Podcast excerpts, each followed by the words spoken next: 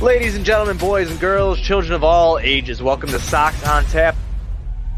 Tony, I, my first reaction is just, fuck yes, let's go. Sox versus Detroit. That's, that's where it all starts. It all starts taking care of business in-house in the Central Division. That's right, I'm a meatball. You got to bring that top button swag, baby. It is always great to beat the Cubs. And I'm a homer, so I always say they're gonna. Dallas Keuchel, Lansing got some beards that you should be afraid of. What everybody said when he gets out there, it's me versus the other guy, and I'm going to beat him. So I just love that mentality. It's cool and fucking tough. Steve, Steve, would you say that Tony is mad online? I, I would definitely say that. The White Sox winner.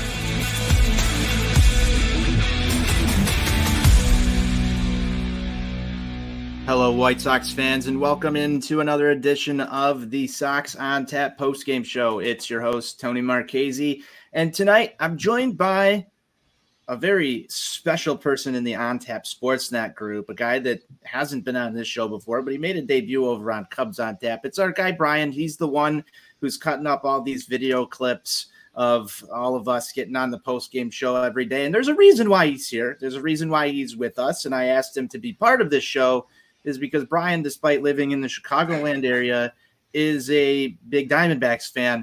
Uh, and when we were setting this up, I did not expect the White Sox to get swept, but I am a man of my word, and Brian is here, and it's going to be painful for me to, to kind of talk about how awesome it was for you to witness your Diamondbacks come into Chicago, but I figured it was a good time to bring in some out, outside perspective uh, and somebody who's pretty tuned in to this White Sox team. So, Brian, welcome aboard.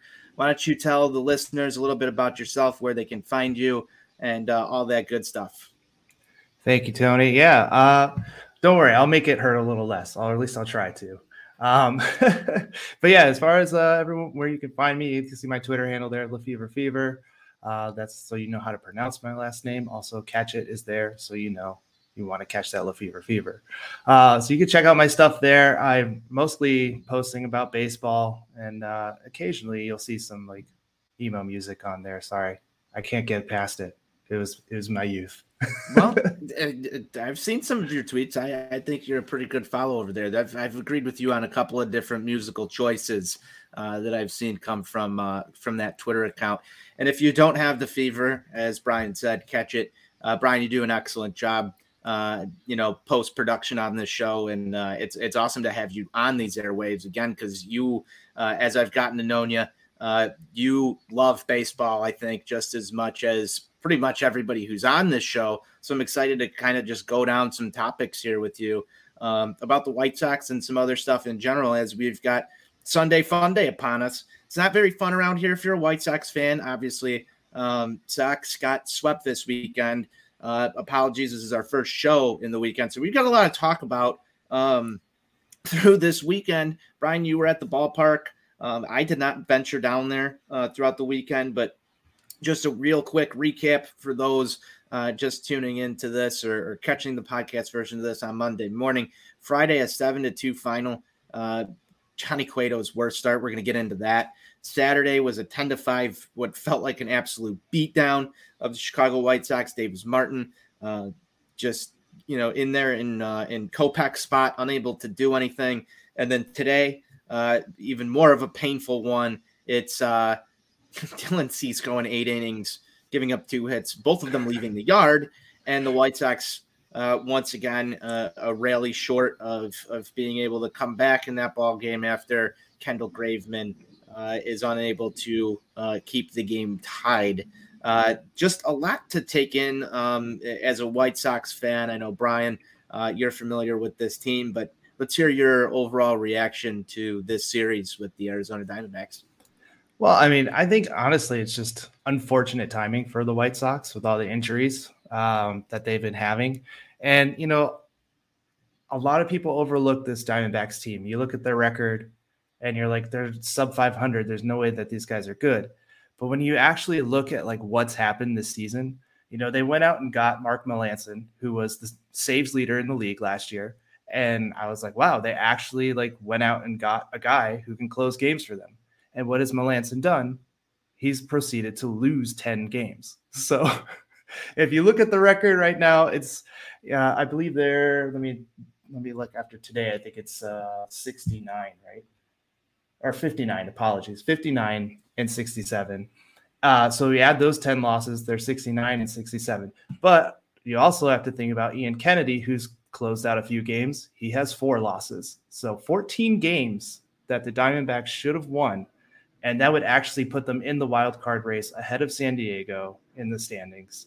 Um, so they're a lot better team than they actually look. It's just their story for the last five years, and probably for even longer, has been their bullpen problems. Like they they cannot close out games. Uh, and it, it started okay at the beginning of the season, but it's starting to creep back up on them. Like even on, yes, last night, Melancon came in, you know, and that's when the Sox rally started. And I was even shouting from the stands, Torey, what are you thinking? Like, don't, there's no lead is safe with Melancon out there. And it's just, he's just in something right now where, where it's just not working for him. He's, well, they came into town and played the White Sox. So Brian, everything seemed to come up. Diamondbacks. I don't, it, this whole season has just felt, it's the weirdest movie I've ever watched. Um, and it's on repeat. We've called it Groundhog Day on this show. It, it, it's, it's the broken record you're talking to. And this is what's more painful for me as the White Sox fan to hear this is what's going on with the Diamondbacks. Well, they're a better ball club, but they just can't close out games. Look at these scores. Seven to two, yeah. ten to five, three to two. They didn't seem to have any trouble closing out games against the Chicago White Sox. And if we start to, we talk about measuring stick series all the time, Brian, right? Like the White Sox go in, or, or you play uh, the Houston Astros, or you play the New York Yankees. Some of the measuring stick series for the White Sox this season that they've failed to even measure up to, you're talking about the Kansas City Royals.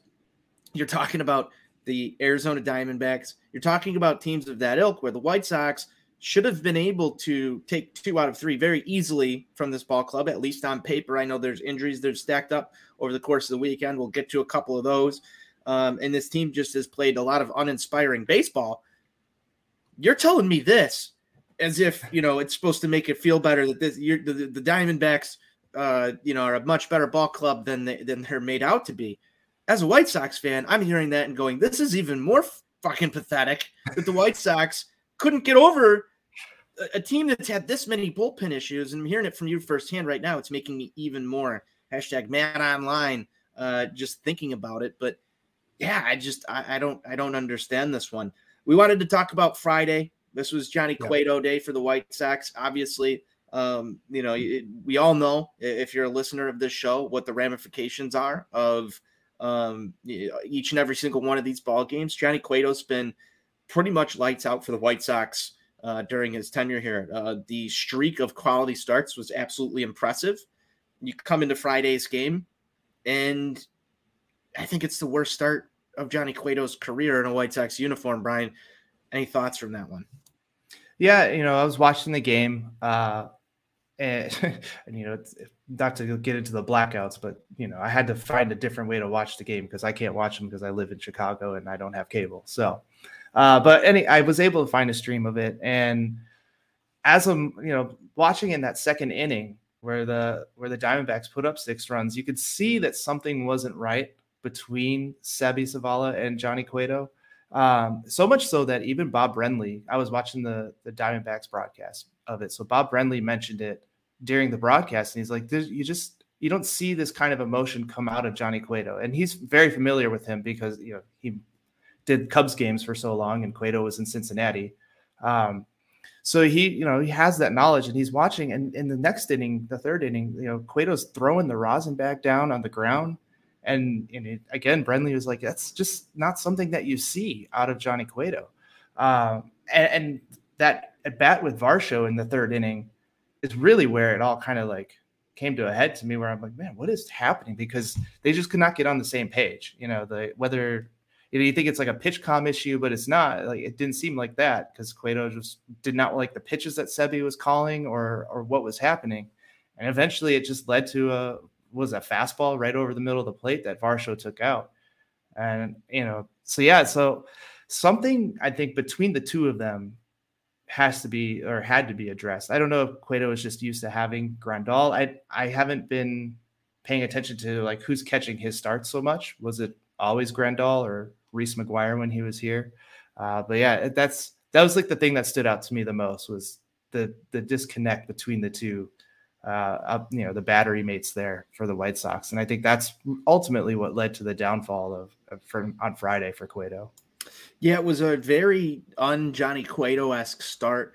Um, Brian, I'll be honest with you. I don't have the data in front of me to tell you who Johnny Cueto's been throwing to. Um, but uh, I would say Sebi Zavala's had a lot of a lot of the duties behind the plate uh, since Grandal um, has had the various injuries, um, and Reese McGuire has has left the team um, via trade. Uh, it's it, you've seen a lot of Sebi Zavala back there. Um, you know, Cueto in this game gives up five hits, seven earned runs. That was the most he's given up all year. So it, it's really easy to say that that was his worst start. But overall, the White Sox offense in Friday night's ball game also unable to do anything. Uh, you were able to get two runs across, but seven to two final, uh, not a lot of offense there. Let's move ahead to Saturday's game. You were there. Davis Martin gets the start for the White Sox. Uh, he didn't look very, very great either. Um, winds up getting himself yanked pretty early in this ball game. We've seen good things from Davis Martin uh, in in very small uh, sample sizes, and we've seen some not so great things from Davis Martin. But again, here's a kid in a position where he needs to come up and have a big start for a team that is, I guess, still trying to compete for a playoff spot. Um, and they they just were not able to get the job done. You were there. This game got very hostile. Um, and we'll talk a little bit about what was going on in the stands and stuff uh, at thirty-fifth and Shields here. But give me your thoughts on Saturday's ball game, Brian. Yeah, so, you know, for me, it was great, obviously, as as a Diamondbacks fan. I was out there in my Serpientes jersey. Uh, I will say, though, I was wearing my Southside Edition pitching ninja shirt underneath. You know, I grew up here. I'm still, I still love the Sox. It's, the Diamondbacks are, are kind of my team, so... Uh, but yeah, Davis Martin was kind of wild. Like, it didn't seem like he could find the zone. You know, Carson Kelly had, I think, three, uh, three walks before he got that hit in the, in the last inning. Um, and you know, like it's, it's also like typical Diamondback baseball too. Like, you know, we talk about these scores here in these games. I think the, the problem is something that we've been talking about all year on this show that you guys have been talking about is, the White Sox only hitting singles. You know, they're not getting, they're not being opportunistic with, you know, runners on base and things like that. Because one of the Diamondbacks' M Os is that they can't hold the lead, like I said, and can't close out games. So, like, even though the scores are the way they are, I've watched so many games where they go up five and they end up losing by two because they they either just stop scoring, they stop trying. I don't know what it is with them. They they like to go up big a lot of times and then just not do anything. And you could see it happen all last night. You know, they, they went up early and uh, they tacked on a couple runs over the, like one off of Velasquez and then one off of, uh, um, who was it? It wasn't Ruiz. I forget who came in after. Uh, but anyway, they, they tacked on one more, but then the Sox came back when Melancon came in and, you know, they very well should have tied the game. And if Eloy hit that home run, like if it was, if it actually went over the wall, that's a different ball game. I didn't like that matchup. I don't know what Torey was thinking, bringing in Joe Mancipli. To I mean, you, Eloy. you, you sent me a message kind of at a oh. commercial break while you were there uh, saying this is going to be dangerous. And I, I, I'm looking for reasons for hope, right? As a White Sox right. fan, that was my reason for hope. And the ball comes off of Eloy Jimenez's bat. Oh, we all thought it just, was gone. Just dies. Right, right at the yeah. warning, and the warning track power stuff has been a thing all year for the White Sox. You, anybody who watches any sort of baseball knows that this team just struggles to hit the home run. And this is, I've got to, I've got to rewind Saturday's game just a little bit here, Brian. You got to see my baby boy hit a three-run homer. Oh, that's that's right. Yeah, I can't believe I skipped that. I apologize. Well, I, I I make sure that Gavin Sheets gets his due on the show. It's my job, uh, but. They came out, they did the home run thing that, that Steve talks about, ball in air, ball go far, team go far, all of that. Runners on base this time. Runners on base to boot. Yeah, I mean, like it was the trifecta of everything that you've been asking for from a White Sox hitter, especially in the first inning, to go out and, and grab a lead. Then it, it's kind of the same thing for the White Sox as you're talking about with, with the Diamondbacks here. only able to ha- just tack on two runs. And then, you know, Davis Martin comes back out there and, and, and gives up all this, this hard earned work because the Sox actually did the thing that people are clamoring for them to do. And, and then you, you talk about Eloy, and that would have been a three run homer. I'm, I'm, I'm fairly certain to uh, it would have tied it. It was a two run, yeah, two run homer, two run home run at the time uh, that would have tied the ball game. It's, it's, it just feels so snake bitten, just feels so snake bitten, especially when you bring up multiple times that they've had problems holding the lead. That would have played into the narrative of the Diamondback season. It just seems like the White Sox narrative continues to build upon itself, and they can't do anything to shake out of it. That's what's so frustrating about watching this team right now. Yeah. Uh, you know, and I, I wonder, like I said, I wonder about that decision to bring in Joe Mancipli. And I, I think Torey just had all the faith in the world to keep Melancon in and didn't put up a righty. And all he had was Mancipli. So I think that's why he did that. Um, you know, I was asking for anyone else. I just didn't like the lefty-righty matchup there. And that's what's but. so painful to me, Brian, is you watch this team, and I, I want listeners who, who tuned into that, you watch this team, and you, you're quivering because of their managerial decision in this moment. Eloy gives it a ride, but it just wasn't enough. And at the end of the day, Arizona walks away with the second row in a win over the Chicago White Sox, and things get even bleaker from there. Yeah. At least from the White Sox perspective. Yeah. I mean, yeah, I don't know. I just, they, I don't know what's going on with the, with the bullpen either. Like, you know, for, for them to like have that rally, you think the momentum is in their favor. And then you come back out and you load the bases and allowing Carson Kelly to single in two more runs and, and, just put it out of reach. You know, I think there was even a, a sack fly in there before that because um, that, that got him to ten. And yeah, it's just at that point, you're just deflated. I don't know. I don't know how like this team can do that when, you know, like when Gavin Sheets came up, my friend who I was with, he was like, I, I looked at him and I said, I, I don't like this right now. Like Merrill isn't looking good. You know, coming into the game, Merrill Kelly is, he was the number, he was fifth in terms of E R A in the like lowest E R A in the league. Um, and he hasn't given up too many home runs, but I just, I just knew watching that, like something wasn't right with him in that first inning. And sure enough, like Gavin crushed it. And I, I looked at my friend, I said, I told you, I feared, I feared what Gavin Sheets was going to do here. and and I just thought I loved like, it. I loved it at the time. It was it was probably one of the brighter spots of my weekend. Yeah. If we're being honest, or recap the weekend. I, I just don't know how we we got there Saturday. Speaking of Kellys, this was I think the like the most Kellys that have ever played in a baseball game. Uh, Joe Kelly does come into this one. One injury note here. I know we we want to get to some injuries, but Joe Kelly for the White Sox exits that ball game off of a comebacker. Uh, Brian, it was a little hard to tell where that hit him at first, um, but it looked like it got both of his legs, one behind the knee and then once off the ankle or shoe um, on Joe Kelly, and he leaves the ball game. Uh, you know, you had Yoán Moncada go down this weekend for the White Sox. You had Eloy Jimenez kind of have some struggles again as well. Luis Robert obviously uh, had been swinging one-handed for a while, has been missing from the White Sox lineup. So more just injuries galore. Uh, for your Chicago White Sox. Uh, of note, uh, Luis Robert did enter today's ball game as a pinch runner. Eloy as a pinch hitter. Uh, we'll get to today's ball game here, uh, Brian, in just a second. But Saturday started so promising for the White Sox. Obviously, wound up in your favor. And then uh, we've got today, Dylan Cease on the mound. Eight innings, two hits, two runs, both of them via the long ball. White Sox offense was able to keep this thing close until Kendall Graveman enters and uh, Arizona breaks through. And that's coming in the ninth inning, and that one hurts, I think, the most as a White Sox fan, Brian.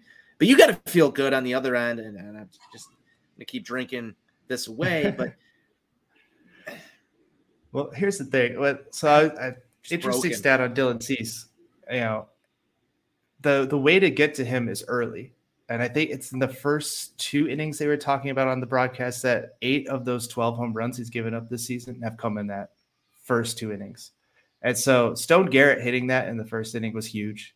Um, and that's, you know, he, he just recently got called up, and that's a righty bat that Diamondbacks fans have been clamoring for him to be called up. Like even before the Emmanuel Rivera trade that they made with the Royals, you know, Stone Garrett was having this power season down in triple A, and they're like, we need a righty bat. And like just having one righty bat in the lineup, you could even see it on Saturday, like just the lineup diversity it created for Torey to be, go, be able to go lefty, righty, switch, lefty, righty.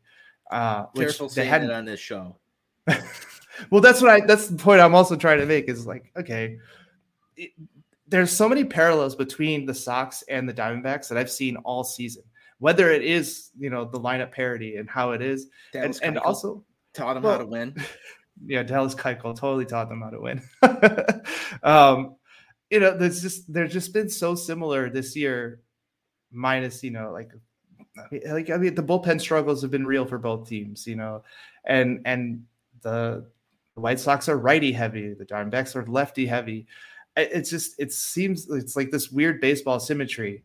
Um, but then you, you kind of like, you see a move like Emmanuel Rivera, like that didn't move the needle for me at the deadline. You know, I'm like, okay, I don't know much about this guy, but he, he's come in and he's, he's just his presence alone. And like some of the big hits that he's had, it changes the way the lineup functions.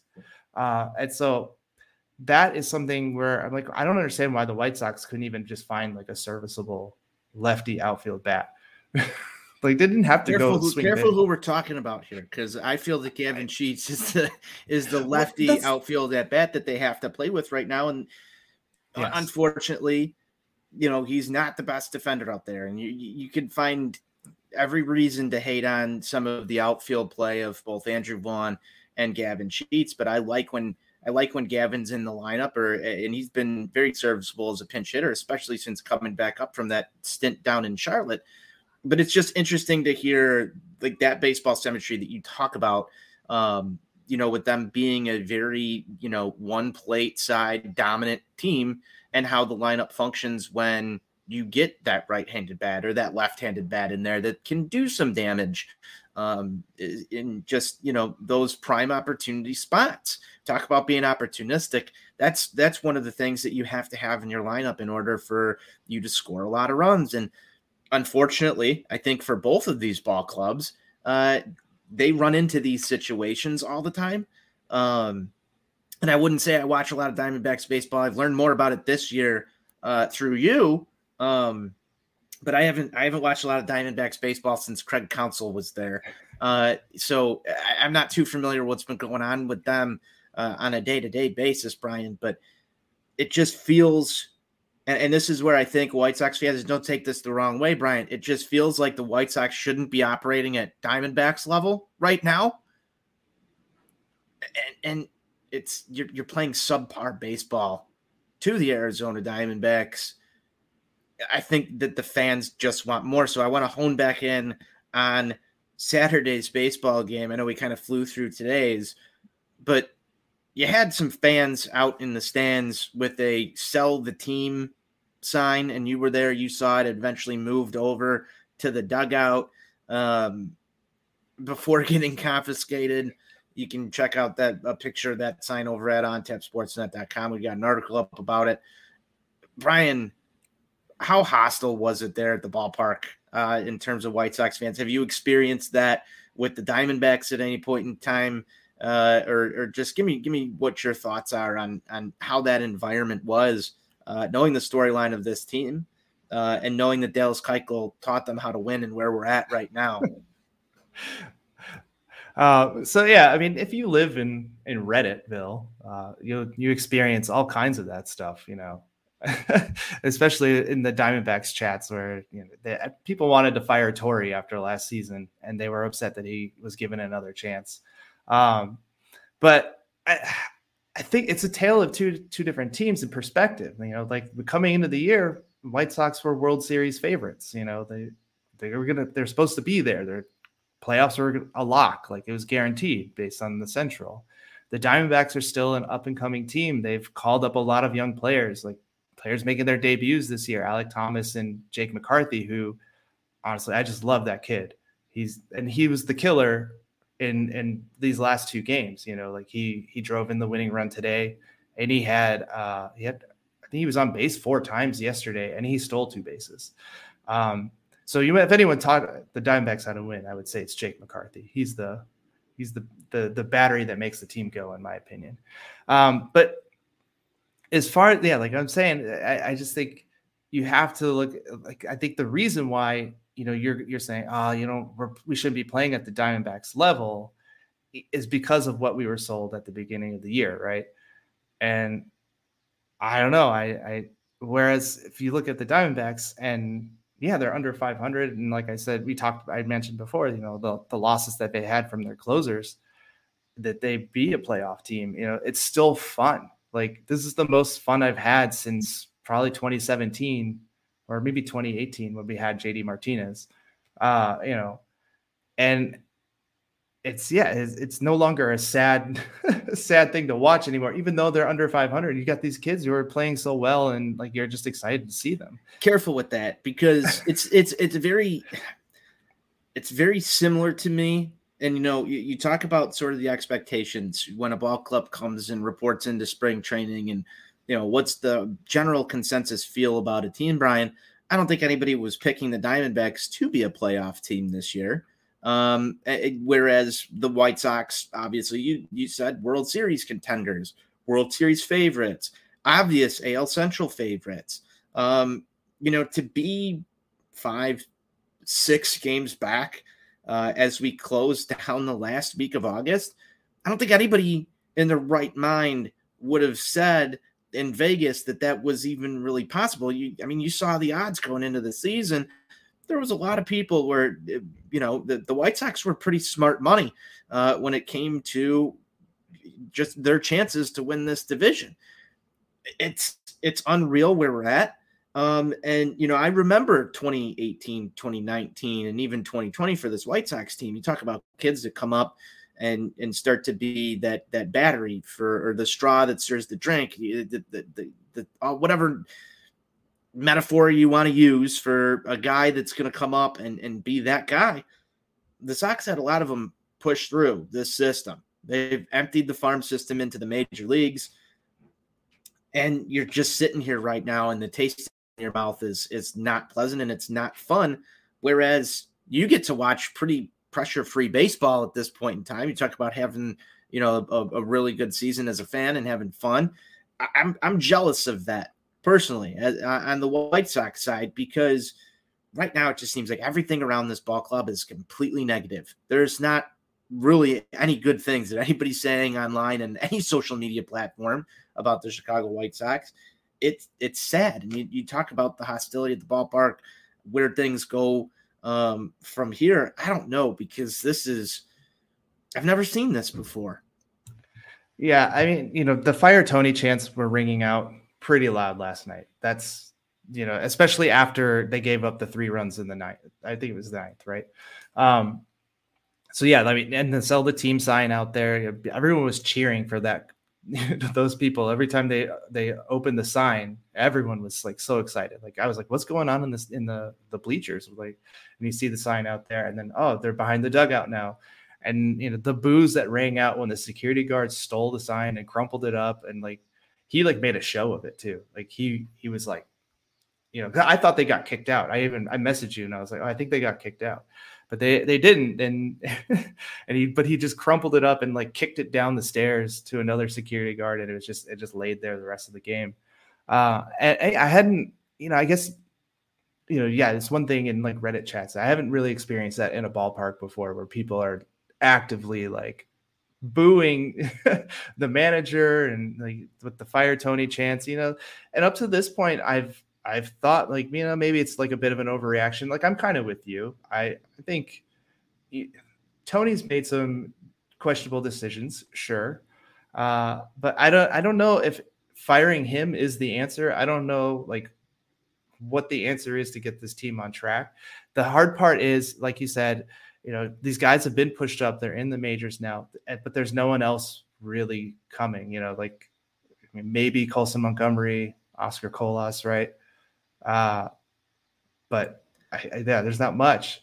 To... There's there's no real needle mover. Um, right. I mean, of these guys, and that, and that's not to take away from the baseball talents of Colson Montgomery or Oscar Colas. And I would say even if Colson Montgomery is coming up, he's probably going to have to play second base, even if and his uh, trajectory doesn't really land him on the south side really next year unless it's late and he takes some huge jumps. Even that might be a little bit of a stretch. I think you're still probably two years away from seeing Colson Montgomery.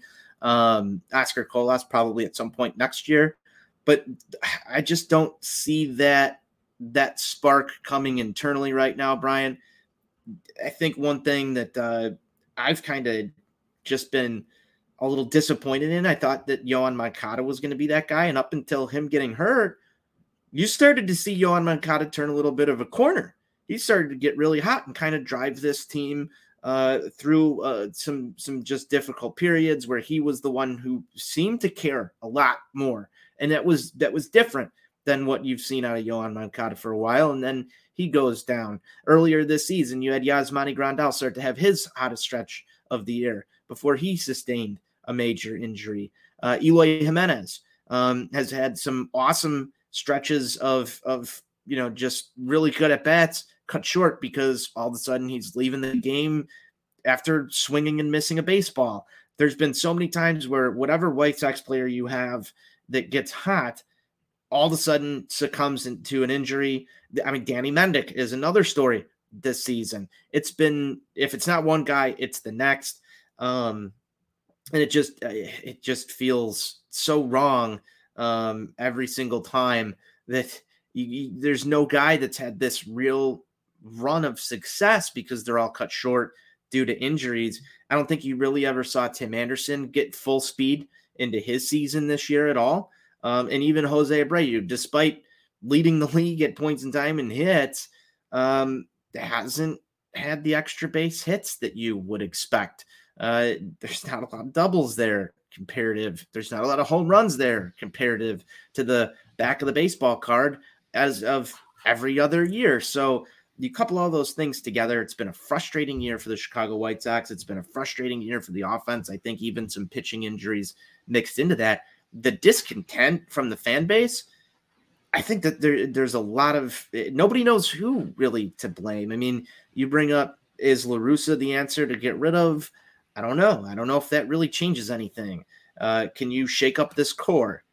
There's not a lot of value there right now with guys who've – had this many injuries and are signed to longer term deals because you don't know what you're going to get. So, and, and are you going to trade one that's, that's good to get a return? And what does that mess up? Uh, sell the team. You know, I don't, I don't know. Like everybody is angry. Uh, the, the results have been piss poor. And so it, this is where we're at. It's kind of a weird space to be in. Um, there was an article that came out the other day. I forget who wrote it, but I think it was in the Daily Herald. Uh, that said, you know, it was an opinion piece that said the White Sox are going to take a mulligan on this season and try it again next year with largely the same core and probably La Russa too. C- can, will it work? I don't know. Um, can the guys stay healthy? I don't know. There's, there's just uh, we're in a really weird spot, and some people want him to tear it all down. I guess from where I'm at, Brian, I don't really want to see him tear it all down right now because I just went through a rebuild. I just went through all of this stuff. I just went through a couple of years of promise and false hope. You better make sure this thing is fucking dead before you take it out back and shoot it, because if that's what you're going to do and blow this whole entire thing up, I don't want to go watch Yoán Moncada or Eloy Jimenez or Luis Robert or Andrew Vaughn all go somewhere and have the best career years. I don't want to live the the Mariners life, uh, if if you get what I mean. Um, oh, yeah, we have Ketel Marte. Because, so. Again, we were sold that these guys are so damn good, and yet we haven't even – I think there was one game all year the core played together. It, it's just – it's absolutely embarrassing uh, that this is where we're at as White Sox fans, Brian. It's It, it hurts yeah. to talk about day in, day out. So sorry I'm venting, but it's Sunday fun day. I had to get it off my chest. I understand. I understand. Uh, you know, it's, yeah, like I don't know. It's it's tough. It's tough. It's been tough for me too. Like, you know, like I said, I, I don't know if I even said that earlier, but I, I grew up a White Sox fan. I still have love for them.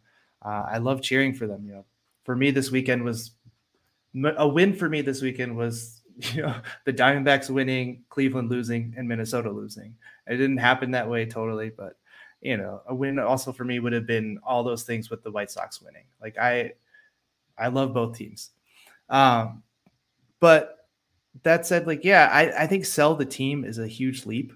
I don't know. And I honestly don't know if that would change anything. If you did, then that definitely signals a rebuild. I mean, look at the Angels, like the rumors are, are flowing that, hey, that uh, Artie is going to sell the team there. And what's going to happen? Like, I don't know if you can move Mike Trout on his contract, but they're already saying like a new owner comes in, they might trade Shohei.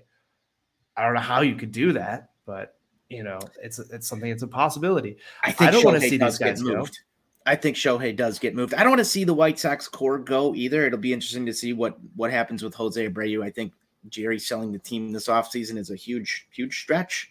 Um, so I don't even want to go down that path no, right now. No. Um, so I do think they probably wind up trying to run it back, but I think you just need to get some ancillary pieces in here to this. They need thing more that, depth. Yeah, it's it's a huge depth problem, especially if you look at this and say these guys are going to only play one hundred games, maybe max. I think Jose Abreu is the only one that has a shot this season of getting over one forty. Tells me that there's been a lot of depth that hasn't uh, shown up, and even your depth got injured. We just talked yeah. about Danny Mendick a minute ago, um, and that guy was going to have a career year if he, if he had the opportunity to. I'm still a little bit mad about that play. Um, but I digress. Sox need to do something. We're going to be probably talking about that a lot down the stretch here. But guess what? This season isn't over yet, Brian. The Sox still have more games to play. We got an off day tomorrow. Much needed, I think, for a lot of people's mental health. Although I'm sick, I would love to watch the White Sox play baseball tomorrow. But off day, we're back Tuesday. I'm going to be at the ballpark. We got Lucas Giolito against T B D for the Kansas City Royals. The Royals have given the White Sox fits all year, Brian. Um, I, it, it's hard to go into this with a lot of faith, right? It's hard to go into this with a lot of faith. Uh, wise man once told me uh, by the name of, of uh, Negative Nani, never get up for the letdown. I'm starting to get into that kind of mindset here because things have been so bleak in terms of the Chicago White Sox offense and scoring runs and just ultimately winning ball games. But Lucas Giolito will take the mound Tuesday night against the Kansas City Royals. We like to give picks to click on this show, Brian. I'm going to give you the chance to give a White Sox pick to click for Tuesday night's ball game. All right. Well, uh, that's a, so one thing I didn't mention too, that I, I, I wanted to talk about was Josh Harrison actually showing some like emotion in the dugout last night after Gavin Sheets' home run. And I was like, hey, there's excitement in that dugout. What's going on over there? Uh, so again, I wonder like why, you know, what, what happened there, but I'd say Josh Harrison, I'm going to pick him just to mess with Steve. I think uh, that would be the best pick to click for me in this series. I think he'll do some stuff, uh, do some damage against Kansas City. And, you know, look, Lucas Giolito is coming off of a good start. Yes, he is. Ho- hopefully he can build on that uh, against against the Royals. He should be able to. Of course, we've been saying that all year. Yes. Uh, nothing is guaranteed, and we know that. But I do find it interesting. I was just looking uh, – I, I looked off to my left here, and I, I noticed, you know, people were talking about on Twitter, like, for the Diamondbacks, just win ten more games, or you know, you're, you're only ten back of the wild card. Just win, like you can do that. Whereas we're looking at the Sox, they're what six back now, six and a half, and it's like an insurmountable task. But they still have to play. You know, how many more times? They, I mean, I haven't looked at the schedule. How many times have the Royals, the the Guardians, or the Twins? You know, like they can gain ground on those guys in the final month here. You might be um, the most positive one that's ever gotten on this show this year, Brian. Look, you know. You could, yeah. I want to be as positive as you. Take my title, but but also, you know, maybe you could get down for the let up. I don't know.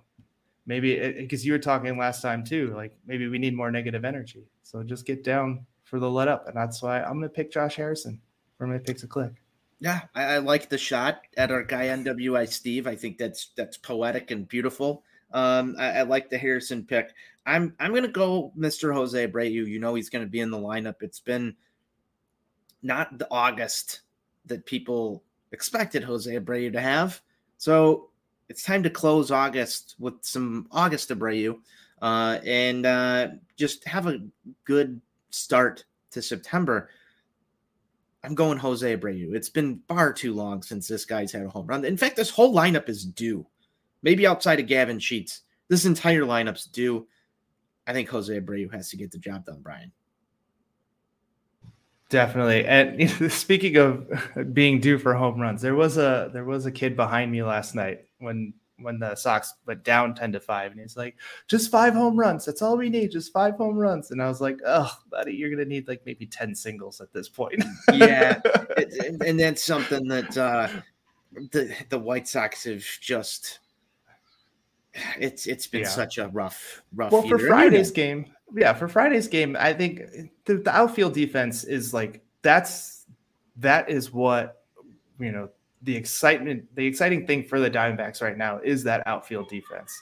And on Friday, like they put that on full display. Like you said, Abreu didn't have any like extra base hits. I mean, Alek Thomas robbed him of one. He had an easy double. And, and so often it happens for the Chicago White Sox. And I was very impressed, Brian, if I do have one final thought from this series, I was very impressed with Alek Thomas. I think that, uh, you know, Chicago kid, local product uh, coming in here. And we've seen this with the White Sox a couple of times this year. Kansas City uh, seems to uh, just draft up every single kid that comes out of this area. Now you see Alek Thomas uh, coming in and, and, and just going – on full display for the Chicago White Sox organization, you know, why they should have picked him, right? Like, it just seems like we've had a lot of that. I, I don't know what to call it. You know, the, uh, the, the statement games from some guys who grew up White Sox fans or whatever, came into town and uh, just played balls to the wall baseball, carried a lot of positive energy to their ball clubs, and they've been able to handle the Chicago White Sox with ease. And you see that with two teams, the Diamondbacks and the Royals. Um, it's just starting to become a pattern, uh, at least something that I've noticed uh, over the course of this year. I mean, does your strength and conditioning coach's son, you know, like, I don't know how you pass yeah. on that. yeah, I don't, I don't really know either, Brian, but uh, the White Sox, as we say around these parts, hashtag that's so White Sox. Um, but yeah, I mean, That's that's just not a good not a good feeling. Well, yeah, I mean after the after the Sheets home run, the Sox had two extra base hits. You know, beyond that, so I, you know, they need to, they need to get in the left hand column, Brian. That's the problem. Left hand column is, is what matters. Obviously, we want them to do things uh, that help that, but I, I just need more. I need more. I need more mm-hmm. fun. I need more fireworks. I need I need more I need more wins. Um, and I think most White Sox fans are there. Huge series coming up with Kansas City, Brian. Any final thoughts? Um, no, not really. But I, you know, just to, to again stray away from some of the negative energy, I do want to share a quick story. Uh, Go for it. I was I was able to snag uh, an autograph from Ketel Marte last night because my our seats were right behind the Diamondbacks dugout. Uh, and then after the game, I hung out for a bit. Uh, the security guards are really nice. They let me stay and be a child long enough to get Dalton Varsho's autograph. Uh, and there was a young White Sox fan there with me. Um, and he had been waiting a while too. And he got Dalton Varsho's autograph, but he really wanted Ketel Marte's. I actually already have a signed ball from Ketel Marte. Um, and so I gave him my ball. I said, hey man, this has Ketel Marte and now Dalton Varsho signatures on it. I'll trade you for your Dalton Varsho ball. You could have mine. And also my ball also has Nick Ahmed's signature, but you know, I, I'm not a big Nick Ahmed guy. I've heard I'm that actually, before. Yeah, I'm actually glad that Perdomo is playing and, you know, and doing well. Perdomo's also got like a bit of that Moncada in him where if there are runners in scoring position, he'll get a hit. But if not, there's nothing. But beyond that, anyway, so I, I traded the ball with the kid and he was, you know, elated. He's a White Sox fan, but he really likes, obviously, Ketel Marte is the best player or highly regarded as the best player on the Diamondbacks. And so just sharing that, not to, you know, toot my own horn in any way, but just, you know, pay it forward to, to other people, make people's day, you know, let's be a lot nicer to each other. Let's try to, you know, it was a rough weekend for White Sox fans, and, you know, hug a White Sox fan. Hug Make a White day. Sox fan. That's that's beautiful. Hug a White Sox fan. Brian, I, I, I love stories like that, because uh, it's going to take a lot to grow the game of baseball um, and, and make those memories for kids uh, who, who you, you know, baseball isn't exactly regarded as an up-and-coming sport. We're, we, right. we all know that. Um, so I think it's important to take your kid to the ballpark. It's important to – when you have a kid that's at the ballpark who, um, you know, can po- they have a positive experience and want to come back and be a lifelong fan. I think that that's, those are awesome moments. I believe I wrote an article about uh, Joey Votto saving a kid's life uh, from, from a lifelong uh, uh, trajectory of being a Cubs fan earlier this season. Um, you know, I love when people, you know, take time out of their days to help grow the game of baseball, and it can be done in many different ways. And there, there's a whole lot of stuff out there, Brian, and I'm sure you've seen it. Uh, Zach Campbell's all over the baseball news, oh, yeah. uh, from what happened in Colorado, and uh, there's just a lot of stuff out there. So I'm I'm glad you shared that story. I think it's important, but I also really want to get down to the core aspect of this. Hug a White Sox fan and make them feel better, because I think at this very moment, White Sox fans probably need that hug. Um, if you see N W I Steve roaming the streets of Northwest Indiana, make sure that you stop and give him a hug. He probably really needs it. Uh, if you see Johnny uh, out there somewhere, he probably needs a hug too. Uh, I wouldn't hug our guy Buzz right now. He's got COVID, uh, but hug a White Sox fan and uh, help him through these, these trying times. Um, it's, it's, it's not pretty out there, folks. We'll be back Tuesday. Brian, thank you so much for joining us. You gave me some insight. Uh, as, a, as a Diamondbacks fan that I felt put a lot of things in perspective for me. You you followed that team every day just the way we follow the White Sox here. Um, you're always on top of that stuff. And you do great work on the back end of these shows. And we both have work to do on the back end of this show to get this published out there for all of our listeners. Be sure that you're going and checking us out at on tap sports net dot com. That's where you can find all of our written content. Follow us on YouTube, ONTAPSportsNet, Facebook, and Twitter, all the same there, on Tap Sportsnet. The show specifically at Sox on Tap.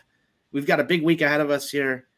Might be a new website launching at some point this week as we transition over uh, to the Sports Illustrated Media Group. It's exciting times here around On Tap Sportsnet. We thank you for tuning in. Brian, close this down how I always do. I want to hear that Diamondback stuff. Before we do that, Tony, let me just say real yes, quick. Yes. Keep the conversation going on YouTube as well. Please comment on the videos. That helps the YouTube algorithm, gets us uh, in front of more eyeballs. So yes, please, we would you love know to interact with you too. You're the yeah. you're the YouTube video guy. Get in our comments. We want to we want to hear from you. Yeah. We it's great when you're you. live, but we we want to see you even on the on the clips and things like that yes. as well. If, yes. Comment on this stuff. We need some comments. That's a good, that's a good notice there, Brian. See, he's got the insights that I don't have because he's in, he's in the weeds. Definitely. But yes, go ahead. Close it out now, Tony. I will, I will absolutely do it. White Sox forever.